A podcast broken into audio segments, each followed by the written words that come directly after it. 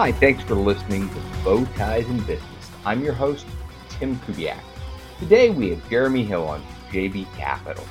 As always, you can find us at timkubiak.com as well as on our socials, which are Bowties in Business on Facebook and Instagram, as well as Bowties and BIZ on Twitter.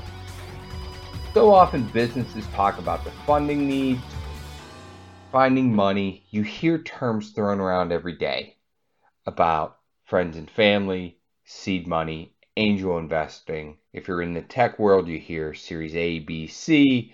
We all have heard the term IPO or initial public offering.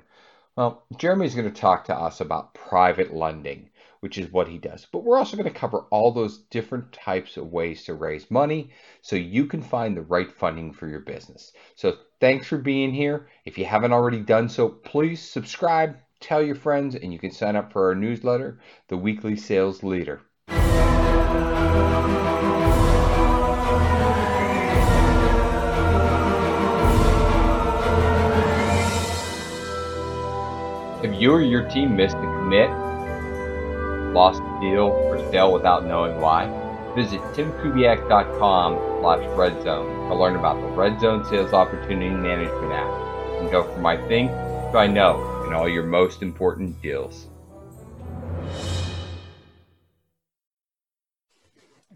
Jeremy, thanks for being here and welcome to the show. Can you introduce yourself? Hi, thanks for having me. So I am Jeremy Hill. Last time I checked, I am Jeremy Hill, founder and managing partner of a company called JB Capital, just outside of the Seattle area. And so we're a private bank, if you will, or a private lender it is that makes credit investments through growing companies throughout the country. And so today we're going to talk about finding the right kind of money for your business. So if we can start, can you just go through the types of money that are out there that people typically go after and then talk about where you come into play? Yeah, of course. So, I think there's two classifications really, right? You know, there's debt and there's equity, and there's, you know, 1,000 different gymnastics for each one of those things it is. But most people are either borrowing money, you know, from your bank or your rich uncle or somebody else, right? Or they're going out and they're actually looking for an equity investor and giving up part. And so if we start simply and say debt or equity. On equity, most people are familiar or have heard of either venture capital or private equity or angel investing or anything like this, right? And so the thing to know is that your audience, so if it's Tim and Jeremy's growing software business, restaurant, whatever it is that we do, right? Doesn't matter. Your investors on the other end of the equation, the way it is that they raise money and where it is that they raise money from and what it is that they promise their investors dictate a lot of how it is that they're going to do business with you. And so depending upon where your business is in stages really depends upon what type of partner you should be looking for. And so everybody's heard of an angel investor, an early stage investor, a high net worth investor. Most of these guys are investing into companies that are really early stage. They may not even have revenue yet, and certainly probably aren't profitable at this point. And so for those guys, they're typically investing smaller amounts. So it may be $5,000 from your uncle to get started. It may be, you know, 100 or 200 grand from the local rich guy or doctor or dentist or whoever it happens to be. And those guys are typically investing in equity, and they're looking for not a home run necessarily, but they are taking definitely outsized risk at where that business is, and so they're looking for an outsized return as well, right? So that would be the angel investor, seed investor, high net worth, rich uncle type investor.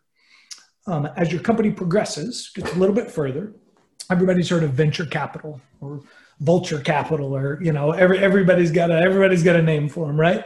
And there's a bunch of good guys in that business, and there's a bunch of guys that have definitely earned the reputation that they have, good and bad.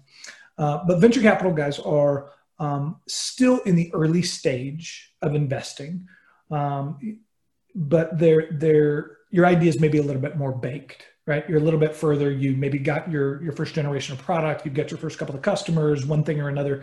You're beyond the kind of good idea on a cocktail napkin kind of phase, right? But VCs are still typically early investors. They're writing maybe a little bit larger checks. So depending upon that firm's balance sheet, They may be writing a $250,000 or $500,000 check, or they could be writing a check 1 to 10 million, maybe even a little bit higher. Those guys are typically investing in equity, right? So great, I'm going to invest $1 million for 10% of your business, or whatever it is. And oftentimes they may have some debt alongside of it. So there are certain banks and other lenders that work very closely with the venture capital community to provide some additional juice there. The adage historically for venture capital is that they are looking for roughly about a 10x return, meaning that they want 10 times on their money within a kind of a 3 to 4 year period of time. And so the old stories is that for every 10 deals that they invested in, 6, maybe 7 of them were going to be a dog, right? Like they may not get any of their money back. 1 or 2, they do pretty well. And then 1, hopefully they shoot the lights out, right? And the one that shoots the lights out maybe makes up for the differences in the overall portfolio. So those guys are looking for kind of 10x, right, on their money. The third and kind of more established side for an equity investor would be kind of private equity, which is what most people have heard of.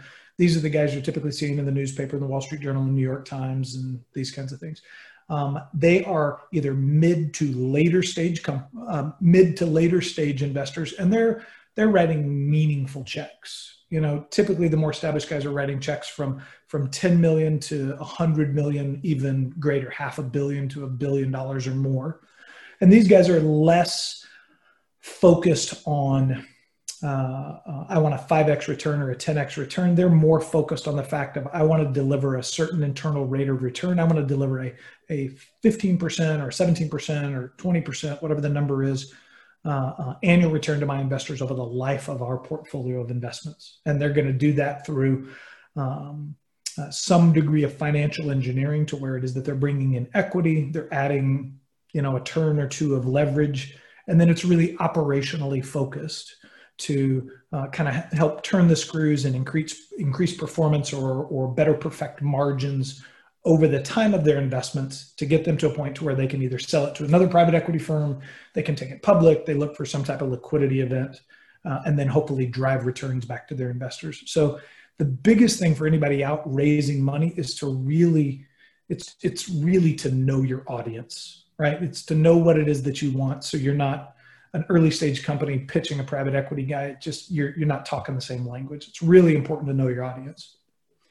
So let's say you are that mid-stage person and you're looking at, maybe it's a Series B or Series C or a private equity play, right?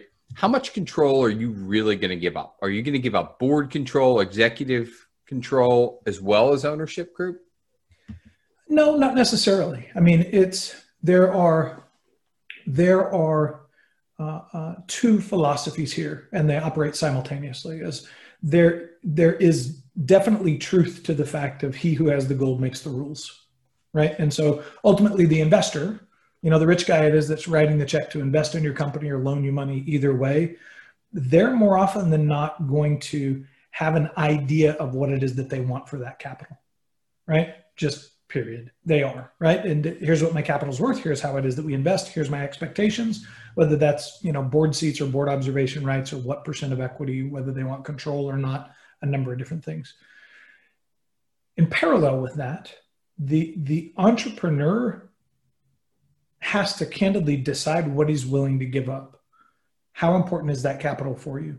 Because I can have, as an investor, an idea that says, I'm going to invest in Tim's company and I want 51% of the business, and here's how I'm going to work, and here's what it's going to be.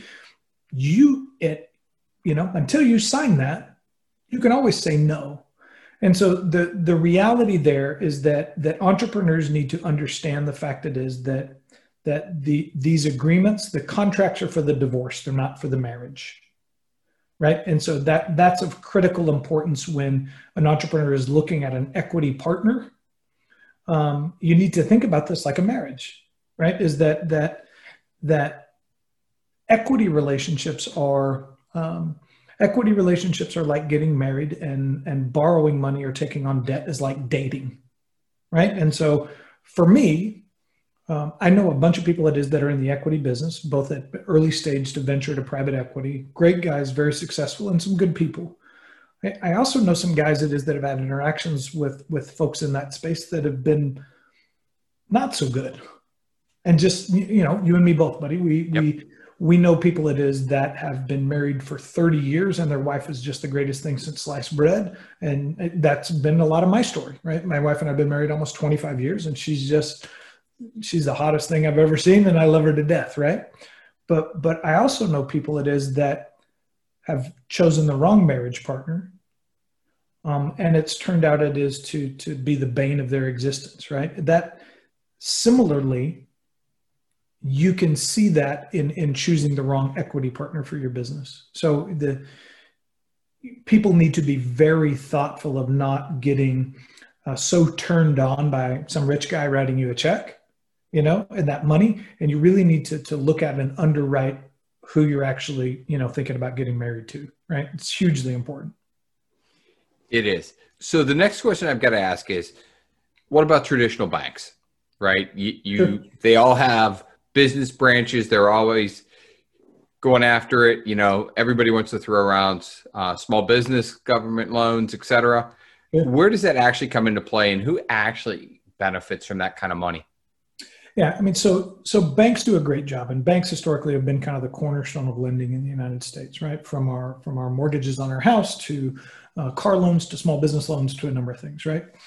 The unfortunate thing, following the great financial crisis, we've gone from 11,000 or so thrifts and financial institutions in the United States to 7 to 6. Now we're around 5,000, and we're on our way probably to 3,000.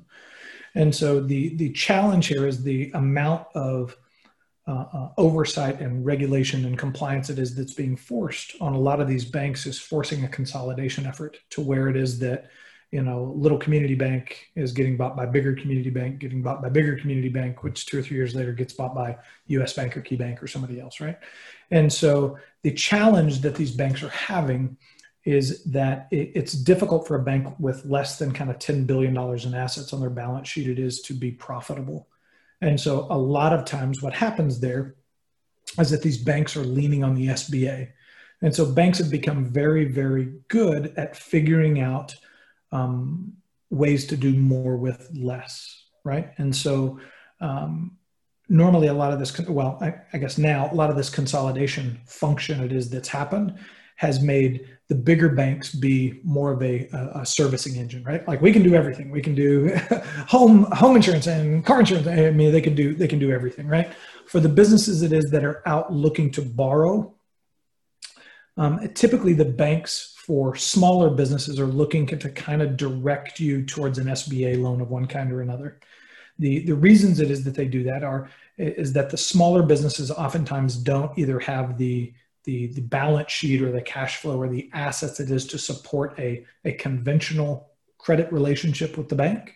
And so what the SBA does is the SBA provides an insurance policy, if you will, against I think 80% of the losses that the bank would incur, that if they loan me money for Jeremy's construction business or whatever my business is, and the bank loses money, the SBA will backstop that and provide additional insurance.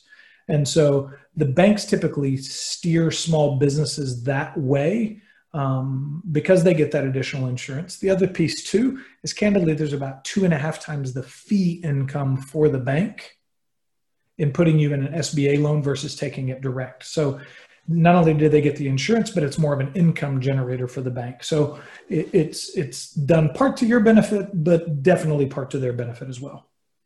Back to the golden rule. He who has the gold, right? Back to the gold. Yeah, you got it. Exactly. Exactly.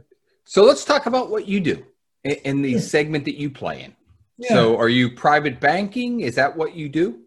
Similar. So JB Capital, so we spent nearly 20 years in kind of the investment banking and advisory business. And so companies and executives and boards and large projects would retain us to go solve complex financial problems, which usually meant us going and raising money. After 20 years and close to $1 billion of kind of transaction and advisory work there, we elected to move out of the middle and do more so from a principal position what I've been doing as an advisor for 20 years.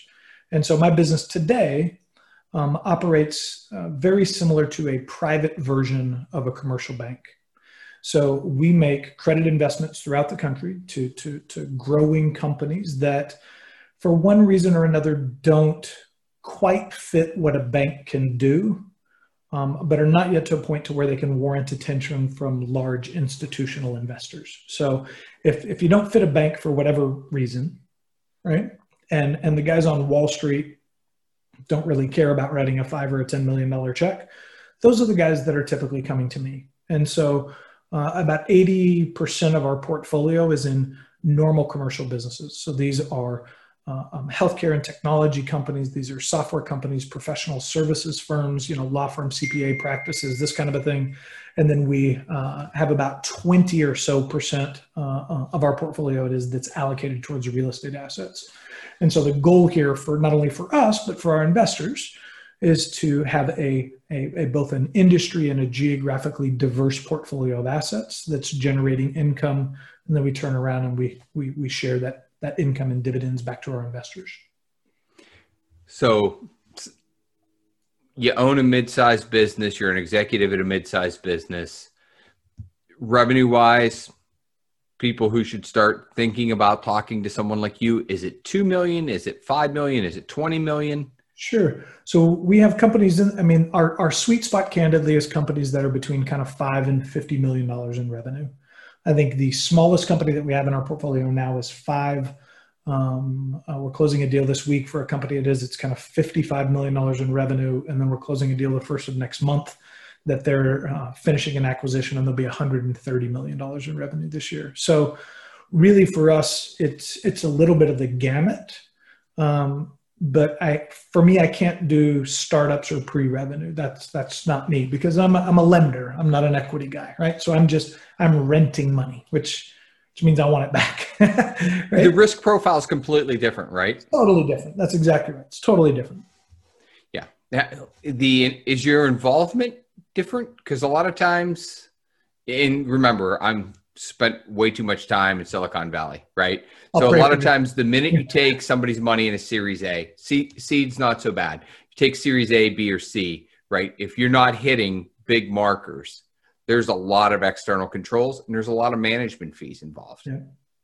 Yeah. Which candidly are all the things that I hate about the Valley, right? And so remember we talked about a lot of these guys have a well-earned reputation, good and bad, right? Yep.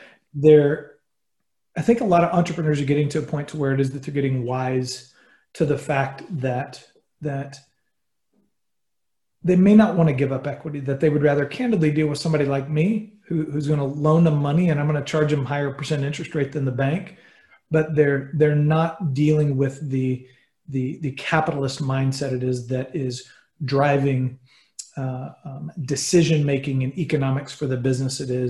That help me as the investor get out of this thing in 3 years so I can deliver a return to my investor, so I can use it in next year's pitch book that said I delivered this kind of return to go raise Fund 7, right? Like that is becoming a game that I think entrepreneurs are becoming aware of. And so for us as a private lender, I am looking at taking almost an active private equity approach to loaning money. So the minute for any of our portfolio companies, that they take my money, not only do you get a friendly checkbook, right, that's open, but in addition to that, you get the totality of myself, my team, our contacts, and any of my reach that we have. And so whether that reach is the fact that we're helping you replace your CPA, we're bringing in a different attorney, where for this new portfolio company that we have, they didn't even know how to spell QoE, right? Like they didn't even know what a quality of earnings was, right? And so we're moving them to a situation to where that we're increasing their financial reporting, which creates a better optic on the company from how that they're treating their financial statements. So next year, when we coach them through and guide them through raising an external round of capital, that will end up being a recapitalization for the business and a remuneration for me, a payoff for me, right? We're setting cornerstones in place that help these companies succeed, right? So it's not just for us loaning money like another lender that says, hey, great, here's $2 million, your payment's due on this. We're going to close this thing in 2 years. And by the way, don't be late on your payment because I got to make my BMW payment, right? that's the wrong way to do things, right? And so we definitely take a different approach that so far has been really, really well received. So you do events-based funding. You talked about, you know, an acquisition. What are other things that drive businesses to need capital? Yeah, and so the majority of companies it is that are reaching out to us, either directly or through their attorney or CPA or whoever it is. You know, we like to say it is that there's a group of companies it is that either as a result of timing or circumstance or opportunity, they are now more concerned with the availability of capital than the cost of capital, right? So Tim and Jeremy's software business or coffee shop or whatever our business is, right? Business has always been kicking butt, and we've never borrowed money for more than 5%. But now that I'm trying to do X, whatever that is, buy out my partner, open a shop across the street, get this new product out, do whatever it is, I don't have time to wait for my bank or wait for my current equity partner or wait for my rich uncle to get back to me. I don't have 4 months to go through diligence. I'm looking to take advantage of X, Y, Z, and I'm willing to pay an extra couple of points it is for doing that. And so really a lot of times the catalyst for somebody reaching out to me is we historically would say is people would come to me because they're running towards something or running from something, right? You're on this path of doing great things and you're trying to, you know, reach for the brass ring and do X, whatever that is, right? And your bank and your rich uncle won't call you back, and now you're calling me, right? Yeah. Or you're running from something, right? You're in this situation to where your partner died, or your bank kicked you out, or your wife left you, or your dog bit you, or it kind of sounds like a country music song, but whatever. It does, but I know guys it's happened to in the same week. Right, exactly, you know, but it's that triage money. Right? Like it hasn't always been like this. It's not always going to be like this, but it is now. And so how do I structure and avail the most appropriate sources of capital to kind of manage through purgatory? How do I do that? And so, you know, 20 years of being an advisor and banker at doing this has just given us a lot of visibility into a whole hell of a lot of scenarios to just be able to help guys along the way. And again, I think we do a pretty damn good job of that. How long's a deal for with you typically? Is it a year? Is it 3 years, 60 months? Does it depend on the nature? Yeah, great question. So for us, it's I'm kind of in that tweener phase, right? So most of our loans are between 1 and 3 years. And so we are not meant to be, an overnight bridge lender. Like I'm just not getting you through 3 months or 6 months kind of a thing. But then we're also not, you know, a 5-year paper. Like I want to be a stop along your way to success, right? But you don't want to pay my money for 5 years, right? If you are, there's other things going on, right? And right. So we're typically 1 to 3 year loans. So you talked about who often people come to you through an attorney or a CPA or whatnot. Do you see a lot of private ownership transitioning to senior management, long-term employees is a generational shift rather than a family generational shift? Yeah, you can. I mean, I think that there's really almost two types of businesses, if you will, right? There is somebody it is who has a business it is who is trying to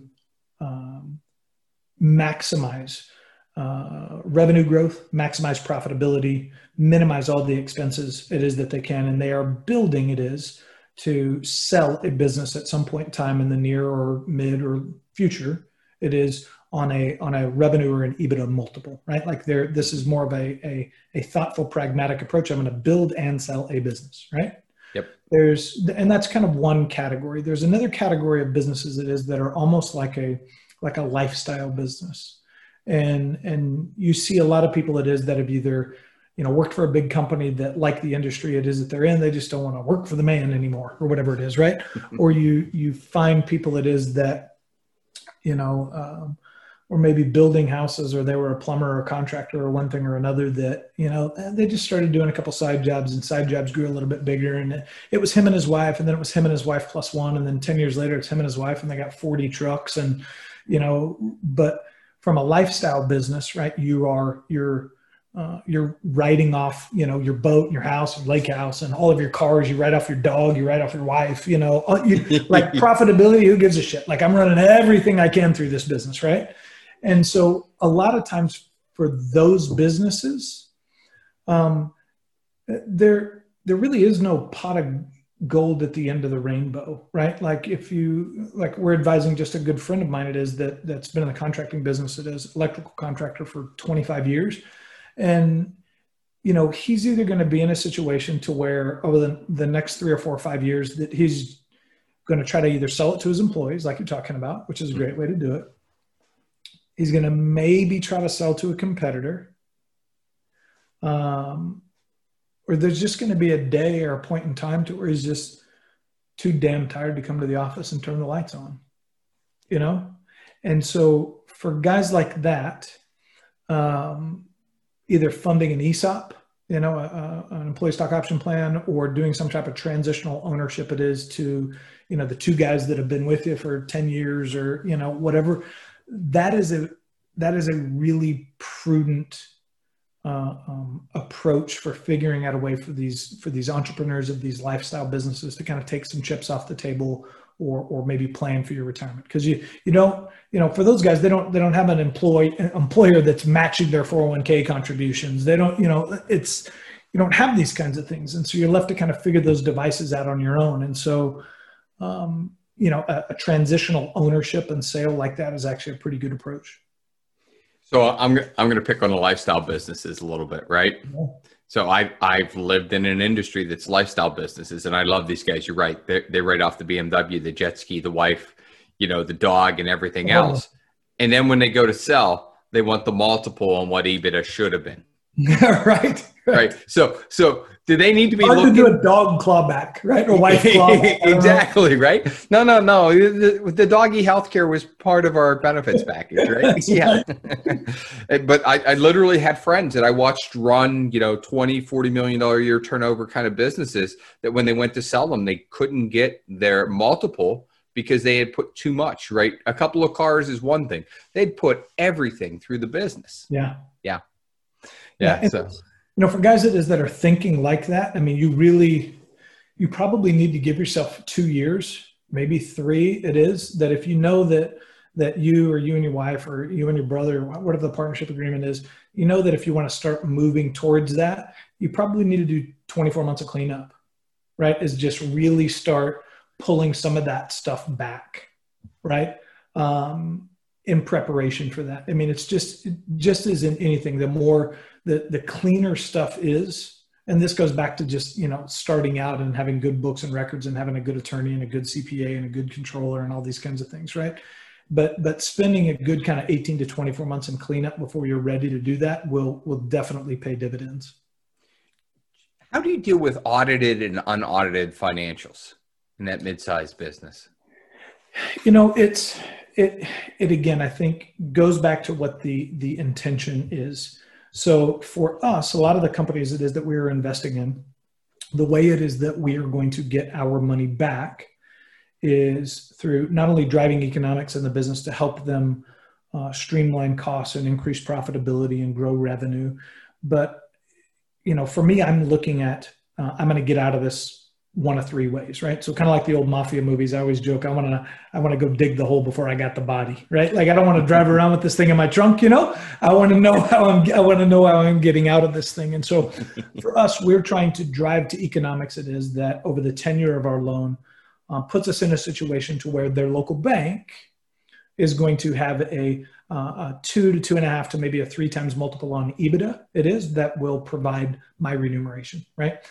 If not, if we are moving to a situation to where it is that we're looking to attract either their existing investors or equity partners or future equity partners, it is to come in and put money into the business. I'm really wanting to put a significant focus on their degree of kind of financial reporting, and so audits are not cheap, and so for a $5 million business, I'm. Depending upon what our strategy is, I'm probably not telling these guys it is to move towards spending $35,000 on a financial audit, right? It just, that's a big lift for those guys that they may not need. Now, we may have internally prepared and externally reviewed financials, right? So that's kind of a step along the way you know, to that audit. And instead of spending 30 grand or something, they're maybe spending 10, right? And so that professionalizes it to a certain degree. We'd also tell them to maybe do a QoE, right? That they can get done for 7 to kind of 15, depending upon the size of the business. Those things are all helpful for folks. It is to kind of spit shine your business and give it a good polish for when you're either looking to attract investors or new business partners or anything else. They're gonna, those things are definitely worth what it is that you pay for. So you talk about acquisitions, buying a competitor, buying into a different territory, whatever. How do you look at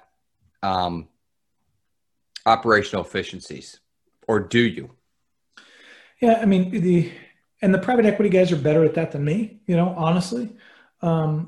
But the reality is that if company A is buying company B, we shouldn't just, you know, combine balance sheets and combine expenses, right? Otherwise, you know, are we actually creating efficiencies, right? You know, right. And so there are accretive benefits it is to gaining, you know, somebody else's customer or geography or territory or one thing or another, which is great. But, you know, hopefully you don't need, you know, 2 of the same operating softwares and 2 of the same CRM systems and 2 of the same, you know, supply chain systems. And, you know, you don't need, you know, 2 directors of HR and 2 directors of marketing, right? So there needs to be some operational efficiencies that create, that justify the pains of going through the acquisition, right? More often than not for us, as we are providing a funding mechanism for the company, it is to acquire that business, right? And so I don't, for our business, my practice and kind of philosophy is I'm really not chasing sponsors. So I don't like to be the yield enhancer for the private equity firm it is, just by borrowing money from me, right? Like I would rather work with the borrower, with the company itself. It's doing the acquisition, right? And then we're looking at just kind of formulas on how our capital and how this acquisition it is beneficial and accretive to their business. And then hopefully it is that they're able to strip out, you know, 10 to 20, 10 to 30% of those operational expenses that'll provide the additional yield to justify my capital. Deals you do, US, anywhere else? Do you do business Canada, North America? Do you do any other global? Yeah, for us, so our business and the construct of how it is that we can lend is set up US and Canada. Okay. The reality is that currently our entire portfolio is in the United States. I'd love to look at deals in Toronto or Ontario, and then Vancouver is kind of in my backyard. We've got a number of friends up that way. But haven't seen anything yet. Happy to look. I love Canada. So great. I hate the FX though. Yes. Agreed. So what haven't I asked that I should ask? You know, I think it is, you know, really for companies it is that are going through and trying to understand, you know, where to go. I think the things ultimately for them to understand is, number one, are you looking for debt or equity, right? Like, are you looking to borrow money? Can you, what you think you want to do, is it better for you? It is to go borrow money from either a bank, somebody locally, a high net worth guy, a fund, a credit strategy, or somebody like me, or you better suited it is to find an equity partner, right? And so the things, and either way, it's up to the entrepreneur to decide. I have always in my mind been a proponent of debt. I would, you know, debt is like dating and equity is like marriage, you know, as we talked about, right? And so the only person I want to be married to is my wife, right? And so, and she tells me what to do enough, right? I don't need a business partner doing that too, right? So please, this call is recorded. Hopefully my wife's not listening, but you know, the things there is that entrepreneurs need to decide that, I think, first. And then ultimately too, you need to realize that if you are going the equity route, you are going to, you know, have a local investor or a venture capital or private equity investor, understand the fact it is that really is like a marriage, right? And so you want to go into that gingerly, you because you're going to be stuck with these guys, and they may turn out to be fantastic, but I would tell people that if they're going to go that route, there needs to be additional benefits other than just the money. Whether you're borrowing money from somebody like me or you're going to go get a venture capital or private equity investor, there has to be more than just the, million or 5 or 10 or whatever it is that they're giving you into their business, right? They need to be able to, I've had 3 exits with a similar business at a similar stage to what it is that you're doing. They need to agree it is that they're going to walk you in and introduce you to 5 of their clients it is that you may have not got access to unless you knew this guy. And just, there needs to be something there that's more than just money. And if there's not, then don't take their money, because the reality is money is just money until money's not just money. And it's not just money when there's other benefits. And so that's one of the things it is that I would just tell people to be thoughtful and cautious of. Okay. Have you seen credit conditions changing yet with the pandemic and recessionary trends? For us, yes and no. I don't spend a bunch of time thinking about other people's businesses. I think about mine, 25 hours a day. Right? And so for us, the COVID world is putting us in a situation to where it is that we now have a secondary diligence of, looking through COVID colored glasses kind of a thing. Right. So as we would run normally our companies through a certain diligence process to understand the benefits of us coming in and whether it makes sense. And if we can get behind the management, the philosophy, the strategy, the tenure, and everything else, if we can get behind that, then there is now a COVID looking glass that we layer on top of that looks at, okay, if this is not over at the end of this year, if this is another 12 months out, mm-hmm. or longer, or if we're going to be stuck at home the next 2 years, or if we can't jump on an airplane, or if we, whatever the situation is, how does that business operate? And can it continue to operate in a way it is that allows them to continue to be profitable, and protects ours and our investors' interests? Mm-hmm. And so thus far, I'm pleased to say, our entire portfolio is still performing. Nobody's been late on a payment, and nobody's business has been crushed by the COVID yet, right? And hopefully not. But we are having conversations with these guys about, if we've been home for 6 months or however long we've been home now, 6 years it seems like. If we've been home for 6 months, now, and our 50 employees are working from home. We're paying $40,000 a month for rent. There's a point in time to where that starts to kind of not make sense, right? And so should we renegotiate things with our landlord? Should we ask for a deferral? Should we try to sublease that space out? Should we look for smaller space? There's a lot of those questions it is that are being asked that we're coaching our entrepreneurs and companies through. When PPP came out, everybody was like, well, should I apply? And if I apply, how does that work? And how does the forgiveness work? And how does that affect your credit investment if now the government's in this thing? And so figuring all those things out, right, was another thing. And so I think that there's just an additional layer of diligence and hand-holding that needs to be had. I think one of the most prudent things it is that I heard is that I was listening to a Goldman podcast it's been maybe 3 months ago now or 4 months ago now. It is where CEO of Goldman comes on and just says, everybody that's in the credit space, I just became a bridge lender. Whether you think you are or you're not, no, you are, buddy, you are, right? Because we if you thought that you were writing 3-year paper, it's now 4-year paper, right? If you thought you were writing 4, it's now 5, because for the next year, we're all in purgatory. Nobody knows what the hell's going on, right? And so the thought here is be patient a little bit, right? Like not that you want to let companies get out of whack or not have certain control mechanisms there, but all of us, no matter which side of the balance sheet it is that you're on, all of us are figuring this out a little bit, right? Yep. So there's a little grace it is that's got to happen there to a certain degree. Yeah, it's been interesting working with some of my clients on 2021 forecasts and projections and planning from a sales perspective. Sure. You had people that were projecting maybe mid-teens, low 20s growth this year that have done double. And now you're walking them back, and then you have the opposite side of that, right? You had markets that declined. Yeah. So setting that reality is an interesting challenge. Yeah, it is. And it's, for all of us, it's, you know, you're just kind of peeling it back one day at a time, right? Because, you know, the election's important, but it's also not at the same point, right? You know, I mean, it's important to a certain degree, but policy is probably going to keep us in a certain situation, regardless of what politics says November, right? And so yeah. It'll just be interesting to see how this kind of whole thing unfolds.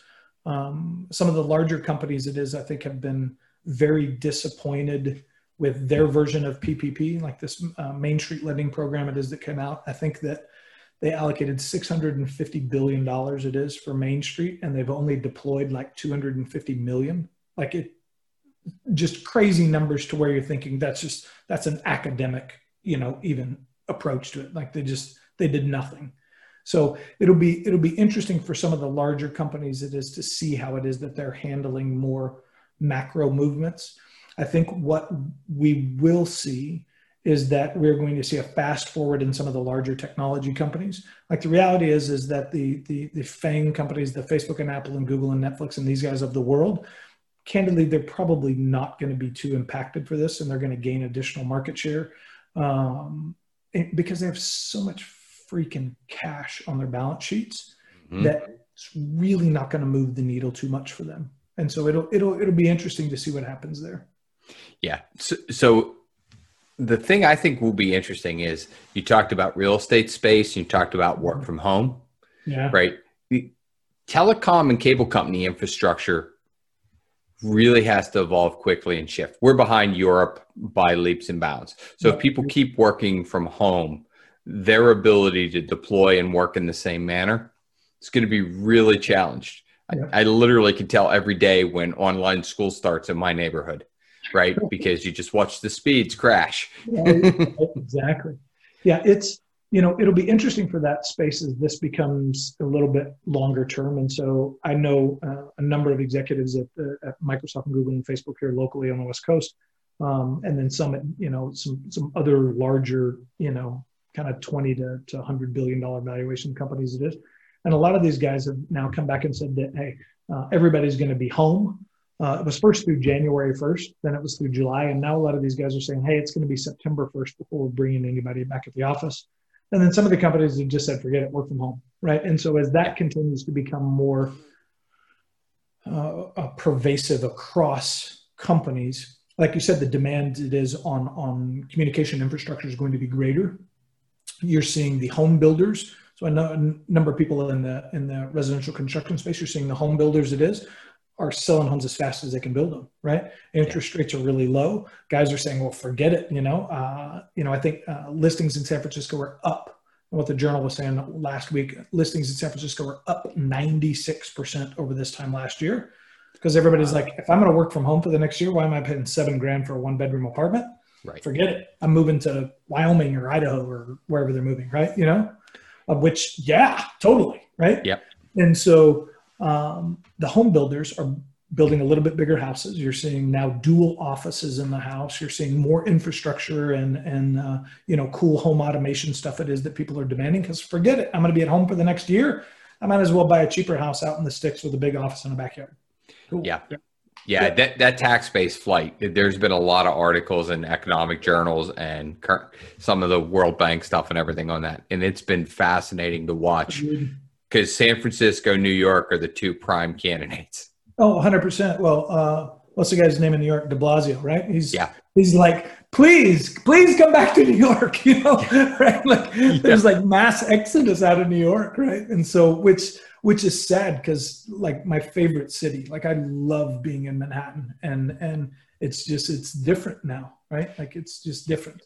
Yeah. I literally had gotten a thing from a hotel I stayed at in Midtown, and it's like, hey, we're doing daily office rentals. So you can rent a hotel room for, you know, X and treat it like an office. Here's how we're sanitizing it. Right. You know, 42nd Street kind of thing, right? Wow. Right in the middle of everything.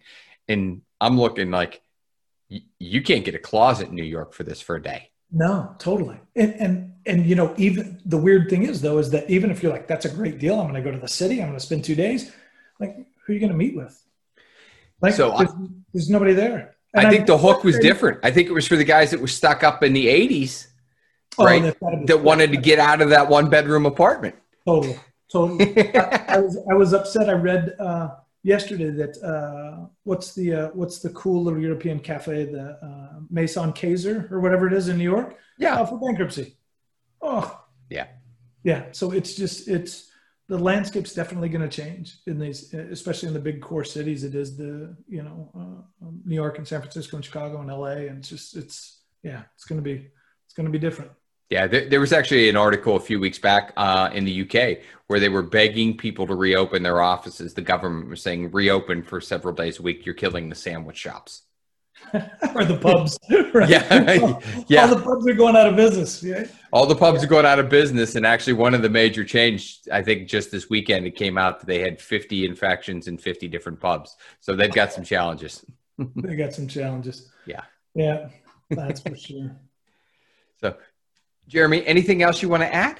No, this is wonderful, buddy. I appreciate you having me on. I'm disappointed I didn't have a bow tie. I'm feeling a little bit, feeling a little bit out. Maybe next time I got to up my game a little bit, but absolutely love sharing some time with you. And you know what, hopefully your audience enjoyed it, but it was great to share some time with you. Thank you so much for having me on.